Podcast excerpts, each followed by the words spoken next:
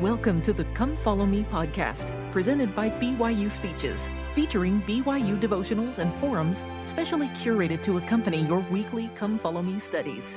Be sure to check out our other podcasts by searching BYU Speeches wherever you get your podcasts or by visiting speeches.byu.edu slash podcasts. Thank you, President Samuelson. Brothers and sisters, it's wonderful to be with you this morning. You are a beautiful sight. Each time uh, I come on campus, I can't help but think of uh, many years ago when I did a stake conference here with one of the BYU student stakes.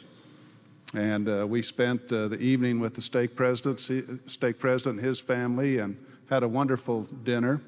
During the evening, uh, we visited and President asked uh, Sister Snow, Phyllis, about serving with me. And she said, oh, it's very enjoyable. She loves coming. And the only thing that bothers her, she says, is I'm often introduced as his lovely wife. And uh, he made note of that. And next morning, we were in the Provo Tabernacle with all of these uh, students, co eds and young men. And President Roney stood up to introduce us, and he said, We'd like to welcome Elder Snow and his la. And he stopped. And he said, I'd like to welcome Elder Snow and his drop dead gorgeous wife.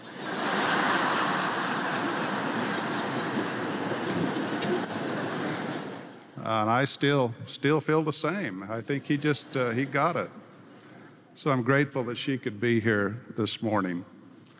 Now I know many of you come each year for this important week, and I applaud you uh, for your desire to pursue learning. And you're here for the first time. I hope you find this week of learning uh, stimulating and rewarding. I uh, made the attempt to learn a little bit more about the history of Education Week. So, of course, I, I, Googled BYU Education Week and learned that this has gone on since 1922 and is one of the largest continuing education efforts in the world. I thought that was remarkable. And if we had more time, I, I know many of you come year after year. If we had more time, I would I would see who's come the, many, the most times, who's the oldest participant, who's come the furthest. I think that'd be fun, but we don't have that time this morning, so I'll continue my remarks. My thoughts today address our responsibility to be seekers of truth. The inspiration for what I'll say comes from the theme of this Education Week, as President Samuelson has expressed, Doctrine and Covenants, section 88, verse 18. Seek ye diligently and teach one another words of wisdom. Yea, seek ye out of the best books words of wisdom. Seek learning, even by study and also by faith. I hope to address our responsibility to learn and teach one another and to identify opportunities to do both. For the past several months, the eyes of the world have uh, been on the small country of South Africa, which hosted the World Cup, the largest sporting event on the planet. Every four years for the past 80 years, countries of the world have competed for the Cup, the most prestigious of all sporting championships. The level of interest in soccer or football, as it is known outside the United States, is at an all time high. Even here in the United States, where past interest in the World Cup has been rather marginal, soccer madness was at a fever pitch as the U.S. advanced to the top 16 international teams. It seems like all those soccer kids that we raised have grown up and become rabid fans. Now, this was the first time the competition had been held on the African continent, and South Africa was honored with the right to host the competition. This is an amazing honor for a country that less than 20 years ago teetered on the brink of civil war. South Africa is a country that, until 16 years ago, did not allow the majority of its citizens the right to vote. A country of 48 million, the government denied 38 million blacks uh, the opportunity to go to the polls and cast a vote. How does a country, once known as an international pariah and banned from worldwide sport competition, in such a short time earn the right to host one of the sport's most prestigious competitions? The story of this amazing transformation features two important individuals who have left their mark on modern African history. The first is F.W. de Klerk, former president of South Africa, who was elected from the National Party, a political party which had perpetuated apartheid, the policy of separation of the races since they came to power in 1948. He had the foresight to understand the continuation of such policies could not be sustained and would ultimately lead his country into further isolation internationally and likely result in a bloody civil war. De Klerk had the courage to face those in his party who disagreed and set in place negotiations which led to free elections in 1994. He also had the courage to release Nelson Mandela and lift the ban on his political party, the African National Congress. Now, Nelson Mandela is the other important individual in this fascinating drama. An early political activist, he campaigned for political reforms in his country in the 1940s, 1950s, and into the early 1960s. Initially, he followed Gandhi's model of nonviolent resistance. However, as the years of struggle passed with no meaningful progress with the white government, his rhetoric turned more strident as he eventually concluded change would not occur and would not come without armed resistance. Ultimately, this stance ended in his arrest and his trial for treason, which culminated in his conviction in 1963. Narrowly avoiding the death penalty, Mandela spent the next 27 years in prison. Much of this time was spent in a small cell in a prison on Robben Island, a small island located in Table Bay near Cape Town, South Africa. I have stood in the tiny cell where Mandela spent so many years. In this cell, the floor and a mat were his bed, and a bucket served as the toilet. I visited the limestone quarry where he and other prisoners were forced to labor in the hot African sun. He was allowed few visitors and was allowed to receive and write few letters. I wondered then, and I marvel now, on how one could survive such an experience. Convicted by a government he despised, one could understand if Nelson Mandela were full of hate and vengeance, but that was not the case. As an inmate, he taught his fellow prisoners tolerance and understanding. He turned the direst of circumstances into an opportunity, petitioning prison officials for educational opportunities, organizing classes and correspondence courses for those political activists who were imprisoned with him on Robben Island. We will make this prison our university, he told his fellow inmates. For the better part of 20 years, Mandela had a profound influence on all those who entered through the prison doors and provided opportunities for a generation of political activists to prepare to lead their country when freedom came. At one time a proponent of violence, Mandela would later say, Education is the most powerful weapon which you can use to change the world. After 27 years, freedom came for Nelson Mandela when he was freed by President F.W. de Klerk. He then led the opposition in negotiations with the government, which brought about free elections. It was in this election in 1994 Mandela was elected as South Africa's first black president. An attitude of forgiveness and reconciliation were the hallmarks of his leadership as president. He brought his country together and led them back from the brink of what could have been years of armed conflict. He was instrumental in forming the Truth and Reconciliation Commission, which has become a model for the entire world for overcoming past wrongs and prejudices. This example of leadership took root in those long years of confinement when he chose learning and understanding over hatred and fear. In March of 1886, Elder Lorenzo Snow, then 71 years of age and a member of the Quorum of the Twelve Apostles, became the most prominent LDS leader to be incarcerated for the practice of plural marriage. He entered the Utah Territorial prison in Sugar House, Utah, convicted under the federal Anti Polygamy Edmunds Act, which was passed in 1882. For those persecuting the Mormon people for their religious practices and beliefs, this was considered a great victory. Lorenzo Snow joined the church in 1836 in Kirtland, Ohio, along with his sister Eliza R. Snow. As an early member of the church, he served missions in Ohio, Illinois, Kentucky, and, and then began extensive missionary service in Great Britain. Brother Snow arrived in the Salt Lake Valley in 1848 and in 1849 was called as a member of the Quorum of the Twelve.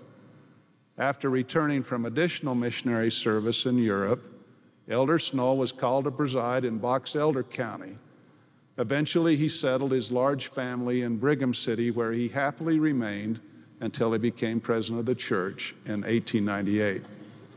This peaceful period was interrupted by his arrest for the practice of plural marriage in November of 1885. A non Mormon jury convicted him, and he was sentenced in January to 18 months in prison. While awaiting sentencing, Elder Snow spoke to a group of saints in Brigham cities. I go to prison with the full assurance that I can serve God and His purposes, magnify my calling, and prove to the world my faith and sincerity in the principles I have taught during 50 years among many nations that Jesus is the Son of God, that He has revealed His priesthood and the fullness of the ancient gospel and established His church by revelation. In a few days, I must leave family, kind friends, and associates with whom I have spent so many pleasant hours in the city I love so well. Proceed to Ogden, receive my sentence, then retire to private life within my prison walls for the Word of God and the testimony of Jesus. Close quotes. It would be easy to understand if Elder Snow entered prison embittered and resentful of a government who convicted him for practicing his religious beliefs. certainly a natural reaction would be to withdraw and suffer in silence the mo- long months of incarceration which lay ahead. This was not to be the case with Elder Snow. Accepting his lot, he immediately went about helping his fellow prisoners. He organized classes in reading, writing, math, and bookkeeping. One prisoner recorded Some six weeks ago, Apostle Snow, feeling a deepening interest in the school, kindly volunteered to give two lectures a week on grammar. A class of 15 members was organized and has since been under his kind and able tutelage, and it has brought a new life into the study, and his lectures are looked forward to with the warmest interest. His able, kind, and genial manners have found way into the hearts of the entire school. Close quotes. Rudger Clawson, a fellow Mormon polygamist convicted in 1884, said this about his time of incarceration with Lorenzo Snow. He was considered an excellent authority on doctrinal points, and his views were frequently sought. As we sat around the table during the long hours of the evening, he often discoursed, interestingly, upon the matters pertaining to the past, present, and future conditions of man. I shall ever look back to those hours passed in prison as among the most profitable of my life. Close quotes. Elder Lorenzo Snow is another example of someone turning an impossible situation into an environment of learning and faith, replacing fear and hatred. He lived the words of the Lord included in the Doctrine and Covenants and adopted as the theme of Education Week. And as all have not faith, seek ye diligently and teach one another words of wisdom Yea, seek ye out of the best books words of wisdom. Seek learning, even by study, and also by faith. Such individuals teach us that even in impossible circumstances, we have a responsibility to educate ourselves and to teach others. Lorenzo Snow and Nelson Mandela are not the only ones who have learned and taught under trying conditions. Most biblical scholars agree that Paul probably wrote many of his epistles while incarcerated for his beliefs. The books of Ephesians, Philippians, Colossians, Philemon, and 2 Timothy are often referred to as the prison letters. During his imprisonment in Liberty Jail, the prophet Joseph Smith wrote many letters to his family and to the saints. Extracts from a long letter written in March of 1839 later became sections 121 through 123 of the Doctrine and Covenants. Section 121 begins with the plaintive cry from the prophet, O God, where art thou? The Lord comforts Joseph by saying, My son, peace be unto thy soul. Thine adversity and thine affliction shall be but a small moment. And then, if thou endure it well, God shall exalt thee on high. Thou shalt triumph over all thy foes. Then, as if to make a further point, the Lord instructs the prophet in section 122 And if thou shouldst be cast into the pit, or into the hands of murderers, and the sentence of death passed upon thee. If thou be cast into the deep, if the billowing surge conspire against thee, if fierce winds become thine enemy, if the heavens gather blackness and all the elements combine to hedge up the way, and above all, if the very jaws of hell shall gape open the mouth wide after thee, know thou, my son, that all these things shall give thee experience and shall be for thy good. The Son of Man hath descended below them all. Art thou greater than he? Then the great lesson to the prophet Joseph and to us all Therefore, fear not what man can do, for God shall be with you forever and ever.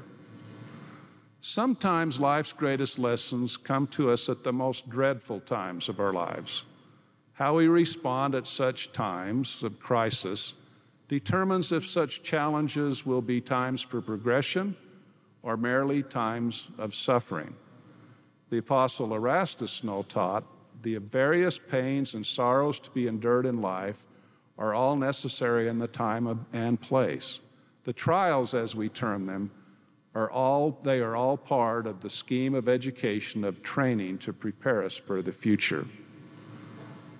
In late February of 1834, the prophet Joseph Smith was inspired to organize a group of brethren to travel to Missouri to assist the saints who were being severely persecuted for their religious beliefs. This group, which became known as Zion's Camp, was to resist the unlawful mobs which were harassing members of the church and help restore the saints to the, their lands which had been unlawfully taken from them. Zion's Camp, a group of over 200 brethren and a few women and children, left Ohio in early May of 1834. Led by the prophet Joseph, they marched a thousand miles in 45 days, finally arriving in Clay County, Missouri. From the start, the expedition was fraught with suffering and hardship. Some members of the group murmured against the prophet and questioned his ability to lead. The majority, however, remained true to his counsel and continued on. Zion's camp did not achieve its political or military objectives. Having been met by a superior force of Missourian ruffians, the prophet Joseph resisted the bloodshed which would have certainly come from armed conflict. In early July, Zion's camp was disbanded and its members were honorably discharged. Later, the prophet explained the outcome and purpose of the march. God did not want you to fight. He could not organize his kingdom with 12 men to open the gospel door to the nations of the earth, and with 70 men under their direction to follow in their tracks, unless he took them from a body of men who had offered their lives and who had made as great a sacrifice as did Abraham. Close quote. Wilford Woodruff, a member of Zion's camp and the fourth president of the church, said, We gain an experience that we never could have gained in any other way. We had the privilege of beholding the face of the prophet, and we had the privilege of traveling a thousand miles with him and seeing the workings of the Spirit of God with him and the revelations of Jesus Christ unto him and the fulfillment of those revelations. Close quote. Within a few months after the discharge of, the, of Zion's camp, the quorum of the 12 apostles and the first quorum of the 70 were organized. 79 of the 82 positions filled in these quorums were filled by those who had served and been proven in the march of Zion's camp. Men like Brigham Young, Heber C. Kimball, Wilford Woodruff, and many other members of Zion's camp were strengthened spiritually and gained practical experience, which would be of great assistance to them in the future as they were called to lead the saints west. Just as, faith, just as those who faithfully endured the hardships of Zion's camp, the Lord expects us to learn and progress during this mortal existence. Sometimes our learning comes from everyday experiences. It is important we learn from these experiences, even those which seem sometimes rather mundane. Much of the success in life comes from simply showing up, working hard, and paying attention. Invariably, what we learn in school or on the job can assist us later, sometimes in circumstances we do not expect. Clearly, our time here on earth can be a rich time of learning simply by taking advantage and learning from these experiences. But sometimes life can be cruel. Be a cruel and difficult teacher as we learn through trials and challenges we do not expect and do not welcome. But as we have learned from the lives of those discussed today, those are the lessons which are often emblazoned in our souls, never to be forgotten. But the school of hard knocks or life's experiences will not teach us all we need to know to return back to the presence of the Father. The Lord does not desire we simply be acted upon in order to learn. We are taught to seek wisdom from the Scriptures to build our faith through study and prayer, to seek and rely upon the Holy Spirit, to serve others, and to endure to the end. Section 88, again, of the Doctrine and Covenant speaks to our responsibilities to be seekers of truth. In verses 77 through 79, the Lord commands us to teach one another the doctrine of the kingdom in all things that pertain to the kingdom of God President Harold B. Lee said, he, he, meaning the Lord, counsels as to the wide sweep of learning about which we should seek. His church was not to be an ignorant ministry in various fields of secular learning.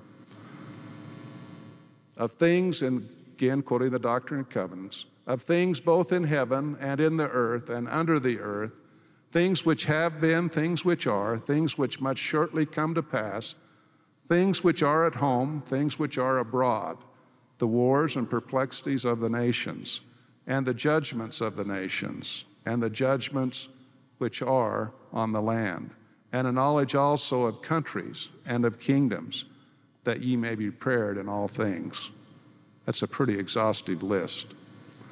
When you think of the cumulative knowledge in the world and realize that some experts believe that all of that knowledge doubles every five years, then the Lord has given us no small charge. Needless to say, He does not expect us to know everything, but He does expect us to know something. He expects us to have some understanding of history, to be aware of current events, to understand the marvels of His creation which surround us every day he expects us to pay attention and to learn so we may be better prepared to serve Him. In this same revelation, the Lord goes on to address others who may not have faith. Again, quoting the Doctrine and Covenants, and as all have not faith, seek ye diligently and teach one another's words of wisdom. Yea, seek ye out of the best books words of wisdom. Seek learning even by study and also by faith. What does it mean to seek learning by faith? In the prophet Alma's wonderful chapter of, on faith in the Book of Mormon, we learn valuable insights on what it means to learn by faith. Again, from President Lee. Alma instructs us to arouse our faculties and experiment on the words of the Lord and desire to believe. Let this desire work in you until you believe in a manner that you can give place even to a portion of the word of the Lord. Then, like a planted seed, it must be cultivated and not resist the Spirit of the Lord, which is that which lighteth everyone born into the world. You can then begin to feel within yourselves that it must be good, for it enlarges your soul and enlightens your understanding, and like the fruit of the tree in Lehi's vision, it becomes delicious to the taste. End quote. It was an English novelist who was quoted as saying, He who seeks God has already found him. This process, described, of course, in the Book of Mormon and commented on by President Lee in his book, Stand Ye in Holy Places, applies not only to us as individuals as we expand our spiritual knowledge, it is the same process we use to help others whose faith may not be as strong as ours. You see, the scriptural charge is to teach one another. Expanding our own knowledge is not enough we have command, been commanded to teach our family, friends, and neighbors in the gospel, as well as sharing the gospel with friends and neighbors, even strangers who may not be of our faith. Let me suggest some ways we come closer to achieving this scriptural mandate to be seekers of truth. First, never stop learning. You alone are responsible for your spiritual growth and accumulation of worldly knowledge. The prophets of old and those of today constantly remind us of the importance of reading and studying God's Word in the Holy Scriptures. Such study is essential for our spiritual growth. If you do not now have a study program, set reasonable, attainable goals regarding your study of the standard works. Enhance your spiritual growth through prayer, service, and regular church attendance and service in a calling. But the Lord does not want us to only study the scriptures. 88 section, again, the Lord seems to be telling us to study history, science, foreign lands, current events, even political science, among other things. He also tells us to study these things out of the best books. The, Lord's, the Lord does not want the members of His church to be ignorant and uninformed we have a responsibility to know what is going on in our world. We cannot be experts in all things, but an expanded general knowledge will help us be better citizens, parents, teachers, and members of the church. Develop habits which will help you seek wisdom from the best books or from your Kindle, iPad, or laptop. Be aware of current events and seek to understand what is happening in our world. Seek to understand all points of view and do not let your opinions be influenced by those talking heads in the media whose shrill rhetoric reinforces divisiveness and fear. Rise above such things. Be a bit more objective in your thinking and judgments. And above all, move forward with faith. For as the Lord told the prophet Joseph in Liberty Jail, fear not what man can do, for God shall be with you forever and ever. Second, take opportunities to teach your children. John captured the feelings of all parents when he said, I have no greater joy than to hear that my children walk in truth. In order to help our children grow up in righteousness, prophets of this dispensation have counseled to pray with our children, to hold family home evening, study the gospel together, and to have wholesome family activities. The spiritual growth of our children is directly dependent on our efforts to teach them truth and to stand as an example to them. Occasionally, we as parents are rewarded for our efforts when we see in them the beginnings of spiritual growth and development. Such was the case years ago when, with, when one of our boys, when, uh, with one of our boys, when I took my three young sons fishing.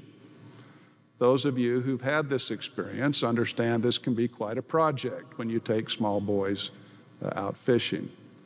They are uh, very impatient. They often wish to check their hooks to see if they have a fish. In their haste, their lines often become entangled with each other.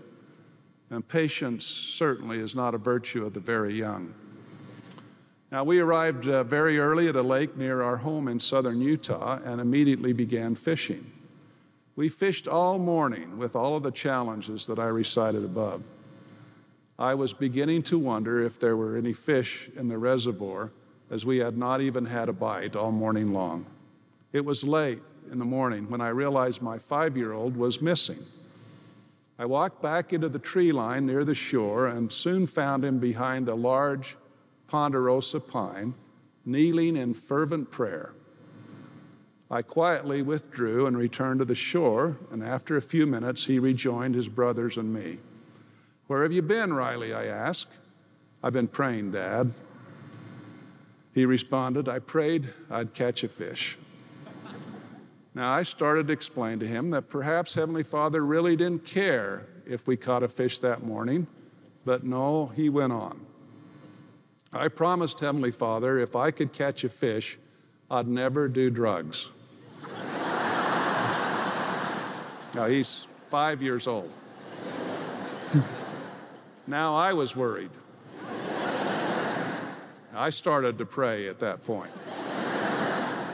Now, we caught just one fish that day. Now, I don't think I need to tell you who caught the fish. It was the little five year old. And honestly, it really wasn't much of a fish, but it was the best looking fish I have ever seen.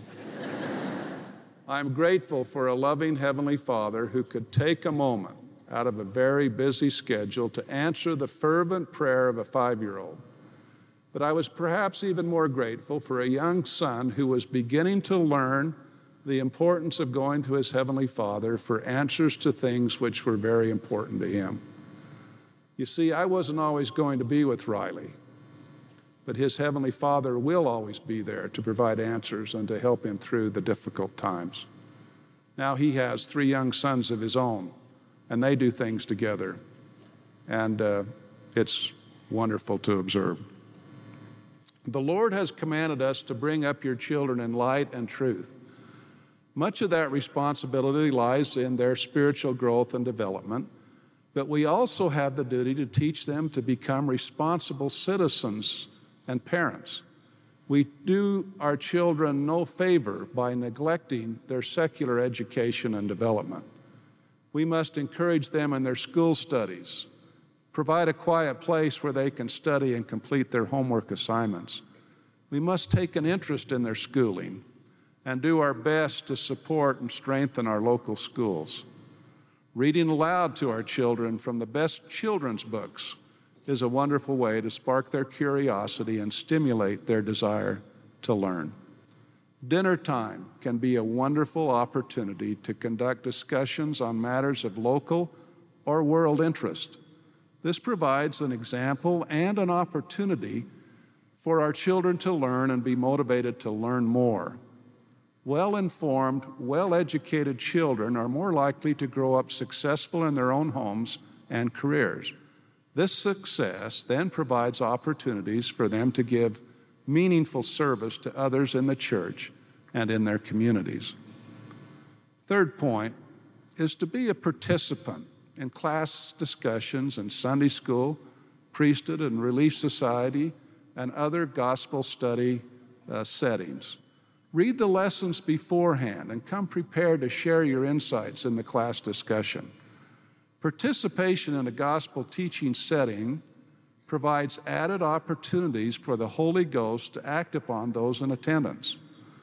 The Holy Ghost, you see, enhances and quickens learning. And the Spirit comes in greater abundance when class members come prepared to act not just be acted upon.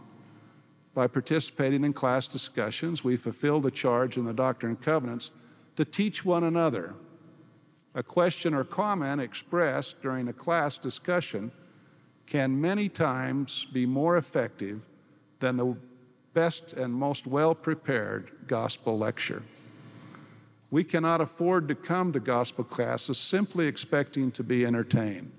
Real learning occurs if we come prepared and then participate in the gospel discussion.